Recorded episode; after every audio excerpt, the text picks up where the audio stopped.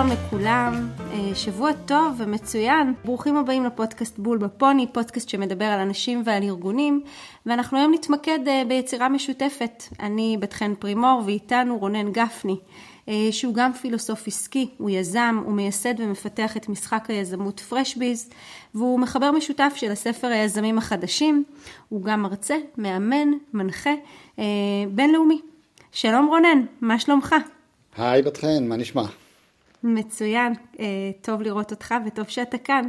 אה, הייתי שמחה ככה לשמוע ממך, אה, לפני שאנחנו מדברים על הנושא המעניין שלנו, מה זה בעצם המשחק היזמות פרשביז? אז המשחק זה בעצם סוג של סימולציה עסקית, ככה אם ננסה למצוא לזה איזושהי הקבלה ממה שאנשים קצת מכירים, אז זה סוג של, נקרא לזה מונופול רב-מימדי של העידן החדש כזה.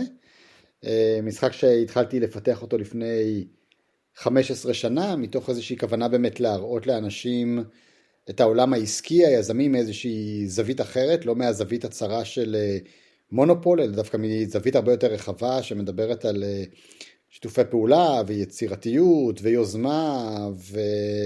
ורב מימדיות. אמ, וככה באמת אחרי תהליך של איזה חמש-שש שנים של פיתוח של המשחק, הוא הפך להיות כלי, כלי הדרכה, ובעשר שנים האחרונות אנחנו מעבירים הרבה מאוד אה, סדנאות ותהליכים שבעצם מבוססים על החוויה של המשחק למנהלים, ליזמים, לסטודנטים, אה, גם בארץ, גם בעולם, ככה כבר עם רקורד של מעל 100 אה, אלף איש בבערך 30 מדינות בעולם. זה מה שאנחנו עושים, בעצם מלמדים סוג של חשיבה אחרת, תודעה חדשה, דרך חוויה שהיא חוויה משחקית. נשמע, נשמע יופי של משחק, ואני גם מאוד אהבתי את זה שככה זה מתעסק גם בשיתופי פעולה, גם ביצירתיות וגם ביוזמה אה, דרך משחק, ואני באופן אישי גיליתי בי המון סקרנות. אז בחרנו היום אה, להתמקד אה, ביצירה משותפת, ככה גישה שצוברת הרבה תאוצה בשנים האחרונות, והיא מגדירה מחדש את כל תהליך היצירה של מוצרים ושירותים. אה, ככה שארגונים אה, באופן יזום אה, ופרואקטיבי יוצאים מתוך הגבולות של הארגון שלהם כדי לחדש. תוכל לספר לנו קצת בקצרה בעצם מה זאת יצירה משותפת? כן, אז שוב, את יודעת, אין איזושהי הגדרה מילונית לעניין הזה, כל הדברים האלה הם בהתאבות, אבל בהחלט אפשר לראות שמתחילה להיות איזושהי מגמה חדשה של האופי שבו אנשים יוצרים ובאופן שבו ארגונים יוצרים ובעיקר באופן שבו הם יוצרים ביחד. אני חושב שמה שבאמת קורה כרגע זה שאנחנו, כמו שאמרת מקודם, אנחנו רואים איזושהי יציאה מה, מהגבולות. זאת אומרת, אה, לא רק הדיסציפלינות שהיו עד היום אחראיות על היצירה או על החדשנות בתוך הארגון מעורבות בתוך התהליך הזה, אלא באמת הרבה יותר גורמים אה, מולטי דיסציפלינריים, אה, חוצי, חוצי גבולות ארגוניים, מתחילים להיות מעורבים בתוך הדבר הזה, אז יכול להיות שהלקוחות מעורבים בדבר הזה, או שרשרת האספקה מעורבת בתוך הדבר הזה, או יועצים חיצוניים, זאת אומרת, אנחנו מזמינים הרבה יותר אנשים מהרבה יותר דיסציפלינות להיות חלק מהתהליך של, של היצירה. תוכל לתת לנו איזושהי דוגמה ליצירה משותפת? אה, תראי, אנחנו רואים עכשיו הרבה יצירות לדוגמה שמערבות בין, אה, אה, בין נגיד ארגונים לבין הלקוחות שלהם. לחברת לגו יש פרויקט מאוד מעניין עם הדבר הזה, לגו בעצם פתחו את האפשרות ל... ליצירה של ערכות חדשות ללקוחות שלהם, פתחו אזור מיוחד באתר, קיבלו מעל מיליון אה, הצעות מהלקוחות שלהם ו...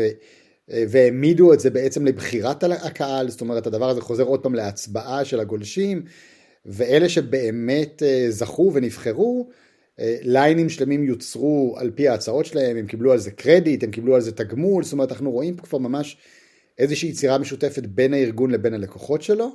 זה נראה לי אה, דוגמה שמאוד מאוד קל אה, להתחבר אליה, ויש עוד ועוד דוגמאות שאנחנו רואים היום, גם בשנה הזאת של הקורונה, של אה, יודעת, חברות שחולקות ביניהם ידע כדי לייצר מהר יותר מכונות הנשמה, זה קרה בתחילת הקורונה, או מתחילים לחלוק ידע על שינויים ארגוניים שהם עושים, הרבה מאוד דברים כאלה מתחילים לקרות סביבנו.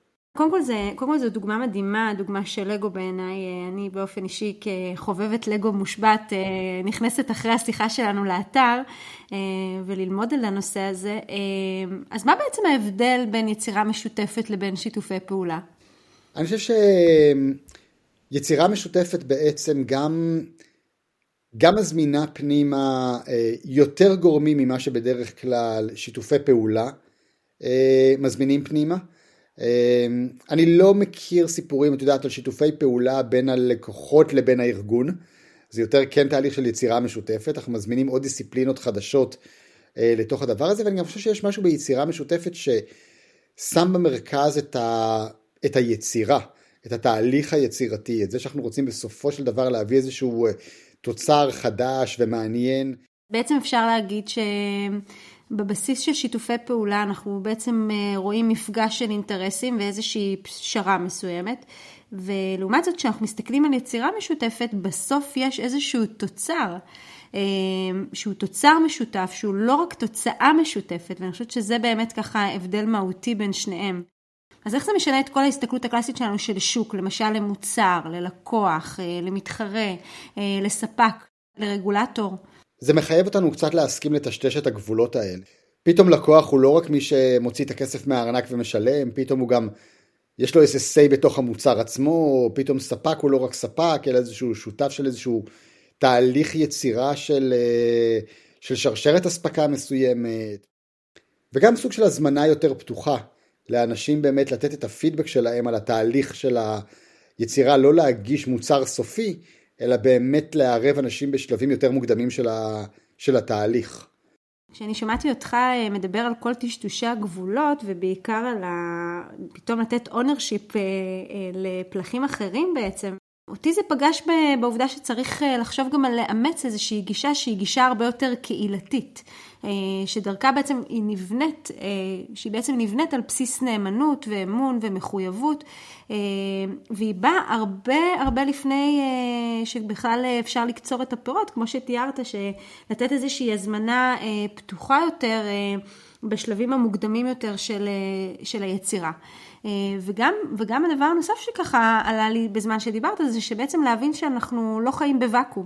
זאת אומרת, כבר אנחנו לא מדברים על המערכות המסורתיות שהיו קיימות, אה, מערכות היחסים אה, של אנחנו והם, ארגון ומתחרים, אלא יש פה איזשהו משהו הרבה יותר הוליסטי, יש פה משהו שמתאר יותר אה, תלות מורכבת, ויש דרכים נוספות כמובן לייצר איזשהו ערך. אז מאיפה, מאיפה בעצם צמחה החשיבה הזאת? הרי אנחנו תמיד כאנשים חברנו אחד לשני כדי ליצור משהו. מה, מה השתנה? מצד אחד אמצעים, אמצעים טכניים טכנולוגיים שתומכים בדבר הזה.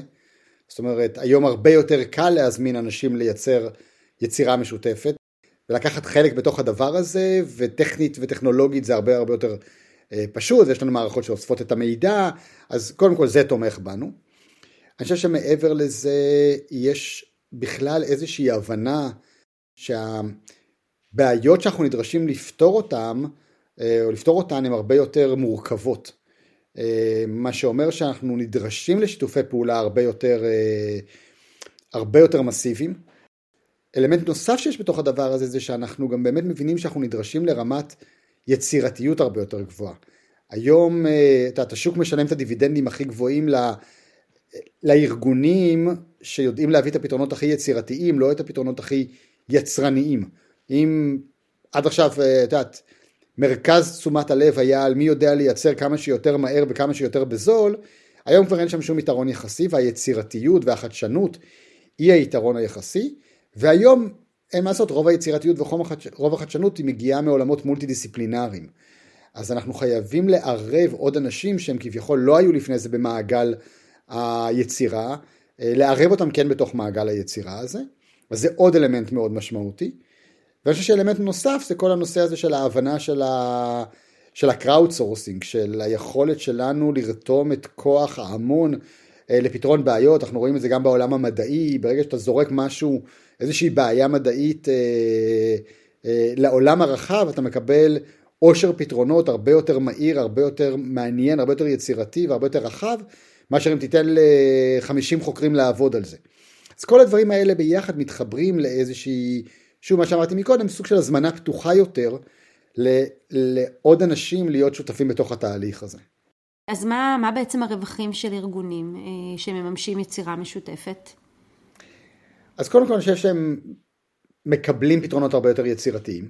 כי שוב, את מזמינה אנשים שבאמת קרובים הרבה פעמים למוצר שלך יותר ממה שהמנהלים בארגון קרובים למוצר שלך. הם הצרכנים, הם הלקוחות, הם הספקים, הם שרשרת האספקה, הם מכירים את הבעיות הקטנות ואת הניואנסים שהרבה פעמים במגדלי השן של ההנהלות לא מכירים אותם, או אפילו במחלקות המחקר והפיתוח לא מכירים אותם. אז אני חושב שהם מקבלים איזה שהם פתרונות שהם הרבה יותר הם, ממשיים נקרא לזה, הרבה יותר רלוונטיים. אה, אני חושב שהם מקבלים תהליכי פיתוח הרבה יותר מהירים, כי יש לך כוח יצירה יותר, אה, יותר משמעותי. אה, הם מן הסתם מקבלים פתרונות שהם יותר ורסטיליים והם יותר יצירתיים, כי הם מגיעים מאנשים שיש להם תפיסות עולם מאוד מאוד שונות. מה גם שאני חושב שה... שיש עוד ערך מוסף, אתה יודע, נקרא לזה משני כרגע, אבל אני חושב שלאורך זמן הוא לא כזה משני, שזה כמובן החיזוק של המותג, והחיזוק של הנאמנות של הלקוחות, והחיזוק של הלויאליות של הספקים, ו... כי כשאתה מעורב ביצירה מסוימת, אז יש לך תחושת בעלות גם עליה באיזשהו אופן, ואני חושב שזה גם מאוד מחזק את המותג פנימה, זאת אומרת בעיני העובדים והמנהלים, שבאמת הוא מותג פתוח יותר, מעניין יותר, חדשני יותר, אז אתה גם מן הסתם תמשוך אנשים שהם מוכשרים יותר לתוך התהליך הזה. אני בהחלט מתחברת למה, ש, שציינת לנו כאן, ואני חושבת שגם באמת יש פה איזשהו יתרון שהוא יתרון פוטנציאלי אה, לבניית ecosystem אה, בכל מרחב השחקנים שתיארת לפנינו, כי בסוף, אה, שיש איזה שהם יחסי גומלין של תלות מסוימת, אה, כל המשתתפים בסוף אה, מרוויחים מהחדשנות הזאת, אה, וזה באמת גם בהחלט מתכון ליצירת ערך שהוא יותר בר קיימא. אתה יודע שדיברת על אה, העיניים של הלקוחות, אז זה, זה, זה, זה היה נשמע לי כמו חשיבה מתקדמת של design thinking. כי הרי בחשיבה עיצובית, אחד מהדברים ש, שמלמדים בתפיסה הזאת זה להיכנס במפה האמפתית בעיני הלקוח. לבוא ולהתבונן בחוויה שלו, ודרכו בעצם להבין את המורכבות. המורכבויות או את הדברים שאנחנו נדרשים לעשות בהם איזשהו שינוי. השלב הנוסף שבעצם נתת לנו כאן, כי הוא באמת נותן לנו כאן חשיבה נוספת על הלקוח כשותף מלא ולא רק להיות בהנה הלקוח. אני מסכים איתך לגמרי, זה לא רק האמפתיה, זה ממש להזמין אותם לתוך היצירה הזאת. כן, וזה בעיניי באמת אה, התקדמות נהדרת, ו- ואני גם אה, רוצה להגיד שבסוף אה, כשאנחנו מייצרים איזשהו ערך משותף, אז התוצר הזה שמתעדכן, הוא בעצם גם מתעדכן וגם משתפר אל מול כל הצרכים שמשתנים פה. ויש בסוף איזשהו ווין ווין לכולם, גם ללקוחות וגם ליצרנים. ושכולם בסוף בונים משהו שהוא, כמו שתיארת, היצירה המדהימה הזאת, המשותפת הזאת, בסוף יש איזשהו רווח ש, ש, שנשאר זהה לכולם וה, וה, וה, והאינטרסים יורדים. זאת אומרת, האינטרסים המשותפים עוזרים לייצר איזשהו משהו לאורך זמן גדול יותר. אוקיי, אז, אז דיברנו על היתרונות והרווחים, נשים את זה רגע בצד. אה, בואו נדבר רגע על האתגרים. איזה אתגרים חדשים זה בעצם יוצר לנו? כי כשאני חושבת על האתגרים האלה, ישר עולה, עולה לי לראש הסוגיה של קניין רוחני למשל. אה, כן, אני חושב שזה ללא ספק אחד, ה, אחד האתגרים, זאת אומרת, איך אנחנו עכשיו בעצם מגדירים את הבעלות על היצירה הזאת. אם עכשיו שותפים לה גם הספקים וגם הלקוחות לצורך העניין, אז, אז של מי זה בעצם? זה כבר קניין, זה עדיין קניין רוחני של הארגון, או זה כבר קניין רוחני משותף?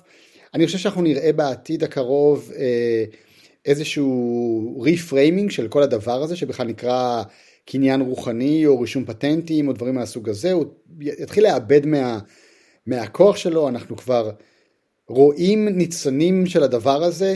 אילן מאסק שתמיד uh, מוביל את המחנה בדברים האלה, אז הוא כבר uh, משחרר לעולם פטנטים של טסלה כדי שאנשים ייצרו עוד מכוניות חשמליות. אנחנו רואים כבר מגמות של התהליך הזה. ללא ספק זה יחייב איזושהי הגדרה מחודשת של מה זה בכלל בעלות ומה זה קניין, אז זה סוג אחד של אתגרים. ויש גם אתגרים מצד אחד, את יודעת, לוגיסטיים טכניים, זאת אומרת אם אני באמת רוצה לשתף עוד אנשים, איך אני עושה את זה, באיזה פלטפורמות, איך משתפים ידע, איך משתפים מידע, איך בעצם פותחים את המשאבים שזמינים לנו כדי שהיצירה תהיה באמת uh, משותפת, אז זה עוד איזשהו אתגר. יש פה אתגרים של uh, מודלים עסקיים, כמו שאמרתי מקודם לדוגמה בדוגמה של לגו, אז uh, אני גם רוצה לתגמל את הלקוחות שהם חלק מהדבר הזה, אז אני צריך לבנות פה uh, מודלים עסקיים מסוימים ולהבין איך אני מתגמל אנשים שהיו שותפים ליצירה, כי הרבה מהאנשים שיהיו שותפים ליצירה הם לא בהכרח חלק ממנגנון התגמול הרגיל, הסטנדרטי שקיים, הם או לא עובדים של הארגון, או הם בכלל, אם אנחנו לא מדברים על ארגונים, אז הם איזה שהם תורמים חיצוניים לדבר הזה, איך מתגמלים אותם על הדבר הזה. לא רק ברמה הכספית, גם ברמת ההכרה, ברמת הפידבק, הדברים מהסוג הזה, אז גם לכל הדבר הזה יצטרכו, אה, יצטרכו לייצר פתרונות.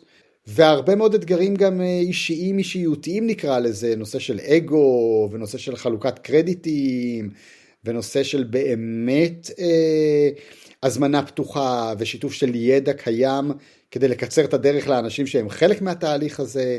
יש פה כל מיני אתגרים של אה, פרטיות וסודיות ופתיחות ושקיפות. כל הדברים האלה יצטרכו לעבור אה, סוג של אה, הגדרה מחדש כדי באמת לאפשר יצירה משותפת אמיתית. כששמעתי אותך ככה מתאר את כל המורכבויות שקיימות סביב היצירה המדהימה הזאת, זה פגש אותי ככה מול הפרק, אחד הפרקים האחרונים שהיו לנו עם נילי, שדיברה על כל הנושא של אינטליגנציה הרגשית והמיומנויות כוח של מנהלים, ובאמת כאן יש כאן הרבה דגש גם של הקשבה, גם של רתימה. איזה מיומנויות אתה מזהה שמנהלים צריכים ככה לשים עליהם דגש רב יותר כדי להצליח בלייצר יצירה משותפת? אני חושב שבראש ובראשונה זה פתיחות.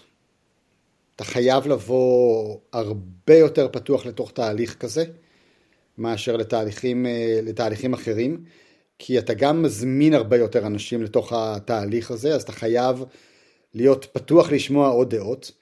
אה, אתה חייב להיות במקום שאתה... אה, זה כבר לא מיומנות של ניהול, זה יותר מיומנות של מנהיגות. של איזשהו אה, תהליך, בגלל שאתה הולך אה, לעבוד עם הרבה מאוד אנשים שאין לך סמכות עליהם. אה, אם כבר אתה בעמדת נחיתות מולם, אם אני מזמין לקוח להשתתף ביצירה, לא רק שאין לי עמדת ניהול עליו, או אין לי עמדת אה, השפעה ישירה עליו, או אין לי בטח שום סמכות עליו, להפך, אני עכשיו בצד של הספק, הוא בצד של הלקוח, הוא יכול להגיד לי מה שהוא רוצה, ואני לא באמת אפילו יכול... אה, לענות לו. אז אני חייב הרבה יותר אה, פתיחות בעניין הזה, אני חייב כמובן אינטליגנציה רגשית מאוד מפותחת, אני חייב כמובן להוריד אה, מנגנונים של אגו וכל, ה, וכל העניינים האלה. אני חייב לדעת לנהל איזשהו ערב רב של רעיונות, איזושהי מולטי דיסציפלינריות מחשבתית, מה שלא טריוויאלי בכלל. את יודעת, היום אם תיכנסי לכל ישיבת קריאייטיב כמעט בכל ארגון, את תראי ש-90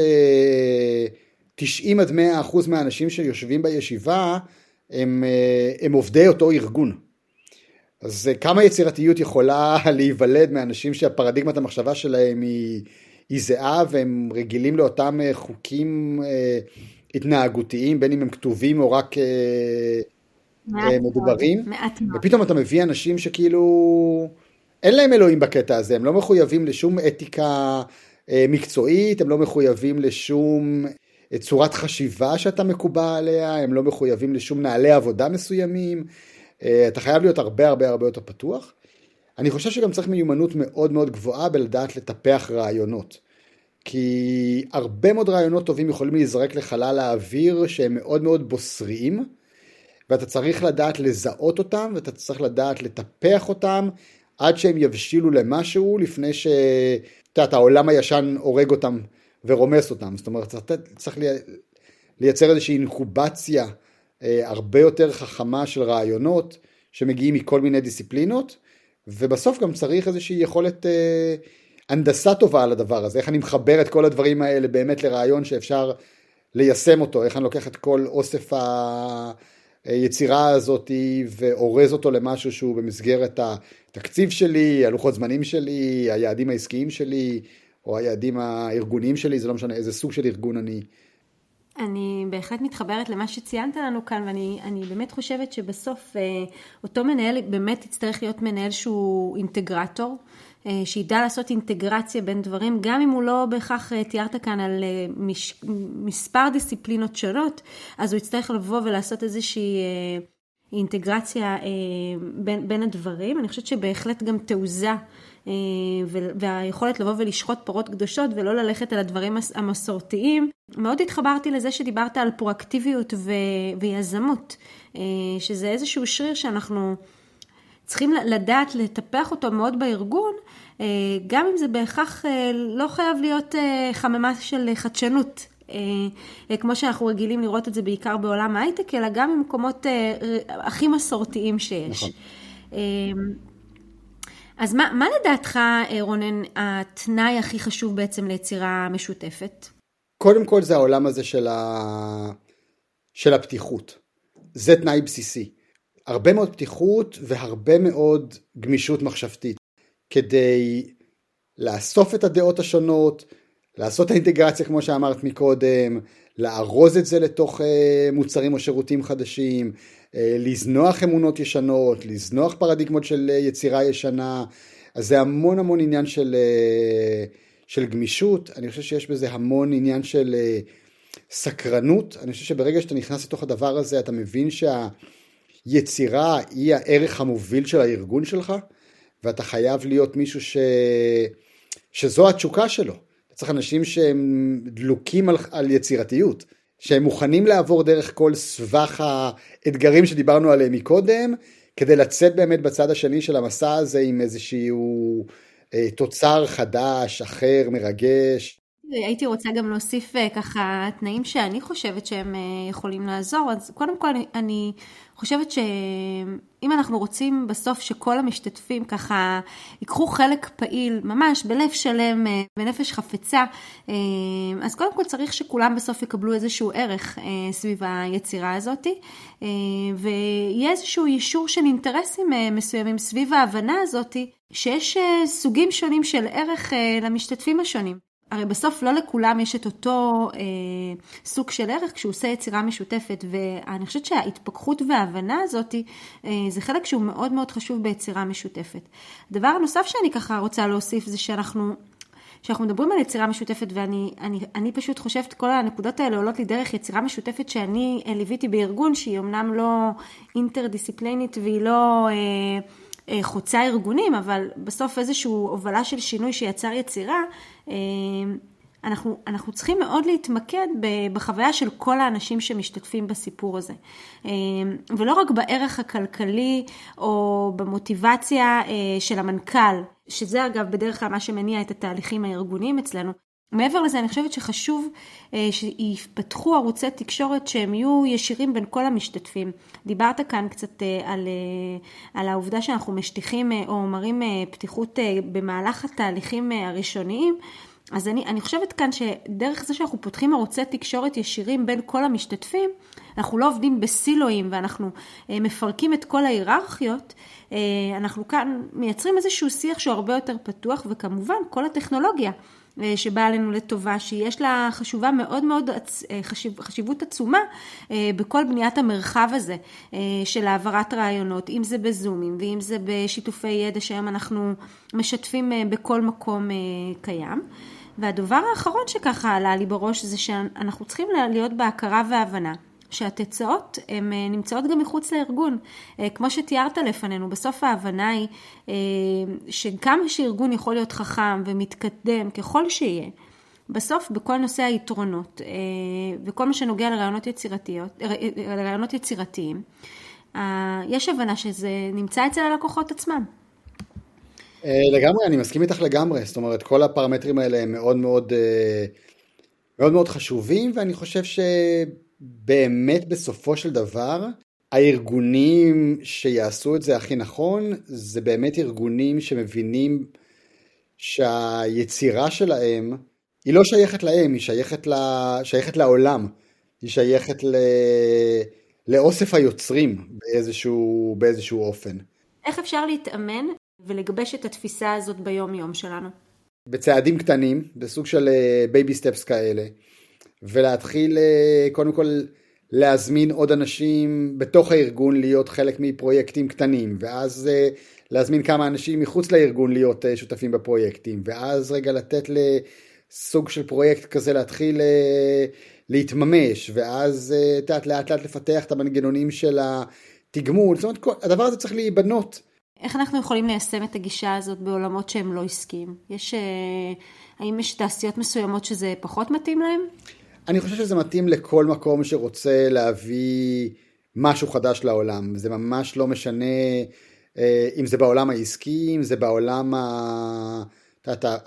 הארגונים ביטחוניים או ממשלתיים, ועד לרמת הפרט. זאת אומרת, אה, יכול לתת לך דוגמה הכי, הכי פשוטה מהחיים שלי, את יודעת, יש לי, יש לי פלייליסטים שמשותפים עם חברים שלי, ואז פתאום הדבר הזה הופך להיות סוג של יצירה משותפת, מישהו יצר אותו, אבל אז פתאום הוא משותף עם עוד אנשים והוא מתעדכן כל הזמן, אז אתה, יש לך איזה רעיון לאיזה שיר אז אתה שולח, והוא נוסף לפלייליסט, ופתאום כולם נהנים מזה, ו, והדבר הזה פתאום מקבל איזה שהוא הם, אה, חיים שהם כזה מין אה, ממש ניזונים מכל מיני אנשים שמזינים את הדבר הזה, ופתאום אתה יודעת, הבעלות על מי עשה את הפליי, כבר הופכת להיות פחות רלוונטית, אלא יותר הפאן המשותף הזה של התרומה המשותפת, אז... אה, אז אפשר לקחת את זה לכל, לכל קנה מידה, אה, בכל, אה, בכל פעילות שאנחנו עושים.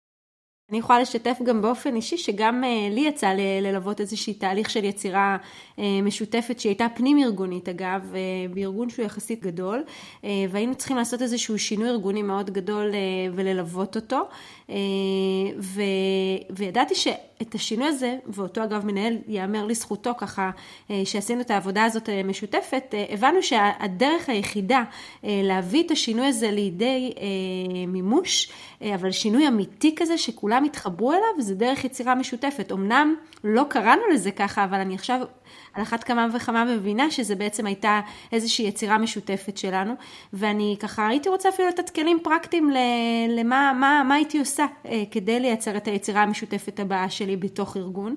אז קודם כל, בעיניי יש לזה חמישה שלבים מרכזיים. השלב הראשון זה להגדיר את הבעיה, להגדיר אותה בצורה מאוד ברורה, או את, המת, את המטרה. מה לא טוב במצב הקיים, או לייצר איזה שהם גבולות גזרה, או מה אי אפשר לעשות, כאילו לדבר גם על התנאים שמאפשרים, או התנאים שלא מאפשרים. השלב השני זה לחשוב על איזשהו קונספט לפתרון, שזה בעצם השלב שמתרגם את הבעיה אה, לאיזושהי גישה שהיא חדשה יותר, היא גישה שונה יותר. היא יכולה להיות אפילו ארבעה חמישה קונספטים שונים. מתוך הארבעה חמישה קונספטים שונים שעשינו באותו זמן, אה, בעצם מעין קול קורא כזה בואו ותיצרו משהו חדש כי הולך להיות שינוי, הולכת להיות יצירה אחרת אה, ואם לא תהיו בה אז אה, לא תהיה לכם בעצם השפעה. אז דרך הארבעה חמישה קונספטים שעלו לנו בעצם יצרנו איזשהו אב טיפוס, איזשהו, התפקסנו על קונספט אחד שהיה איזושהי גרסה ראשונית אה, ודרך זה בעצם התחלנו באיטרציות, בניסויים. אה, הייתה סדרה ארוכה אה, של ניסויים ושיפורים, עד שזה התגבש, היה צוות אדום, ככה שבא ואמר למה כן ולמה לא, ומה צריך לעשות כדי שזה יעבור על ידי כולם ויתחברו אליו. והשלב החמישי והאחרון זה השלב של היישום, שאגב זה, זה בעיניי השלב שהכי קל ליפול בו. כי באיזשהו שלב אנחנו, כשאנחנו מסיימים לתת את ה... אה, מקצה השיפורים, ואז מתגבשת איזושהי, איזשהו ככה קונספט אה, סגור, אז אנחנו אה, חושבים שהתהליך הזה נגמר ואנחנו רוצים להמשיך הלאה, אבל דווקא כאן בעיניי מאוד מאוד חשוב לשמור על איזושהי דריכות, על ידי זה שאנחנו בעצם ממשיכים לאסוף פידבקים אמיתיים מהלקוחות בשטח, ושאנחנו גם ערוכים להמשיך בסוף לתהליך הבא. ולאורך כל התהליך הזה של היצירה המשותפת צריך שיהיה איזשהו פידבק, צריך איזשהו דיאלוג וצריך שיהיה איזשהו תהליך של שקיפות. אה, אני מסכים איתך לגמרי, אני חושב ש...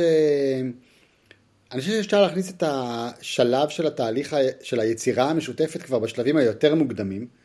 זאת אומרת, גם בשלב של הבחירה של הקונספטים, הוא כבר יכול להיות חלק מתהליך של יצירה משותפת. אה, אפילו הגדרת הבעיה או המטרה יכולה להיות חלק מיצירה משותפת. אה, בטח ובטח אפשר לנהל כמה אבי טיפוס במקביל, ולא חייבים רק אחד, אני חושב שזה שומר אותנו יותר, אה, יותר ערניים. ומאפשר יותר גמישות, כי באיזשהו מקום, אם כבר נתנו קונספט וכבר התכנסנו על איזשהו אב טיפוס, אנחנו כבר יותר בחלק ההנדסי של הדבר הזה, מאשר בחלק היצירתי של הדבר הזה. כבר אה, כבר ננעלנו על תפיסת עולם מסוימת, וצריך להיזהר לא לעשות את זה מהר מדי. אני מקבלת ומאמצת לי את זה בהחלט בסל כלים שלי. אז רונן, אנחנו נמצאים לקראת סיום השיחה המשותפת שלנו. יצרנו פה יצירה משותפת יחד. שלי הייתה מאוד מעניינת ומלמדת. אז רונן, תודה רבה רבה לך. בכיף, תודה לך, היה לי כיף גדול.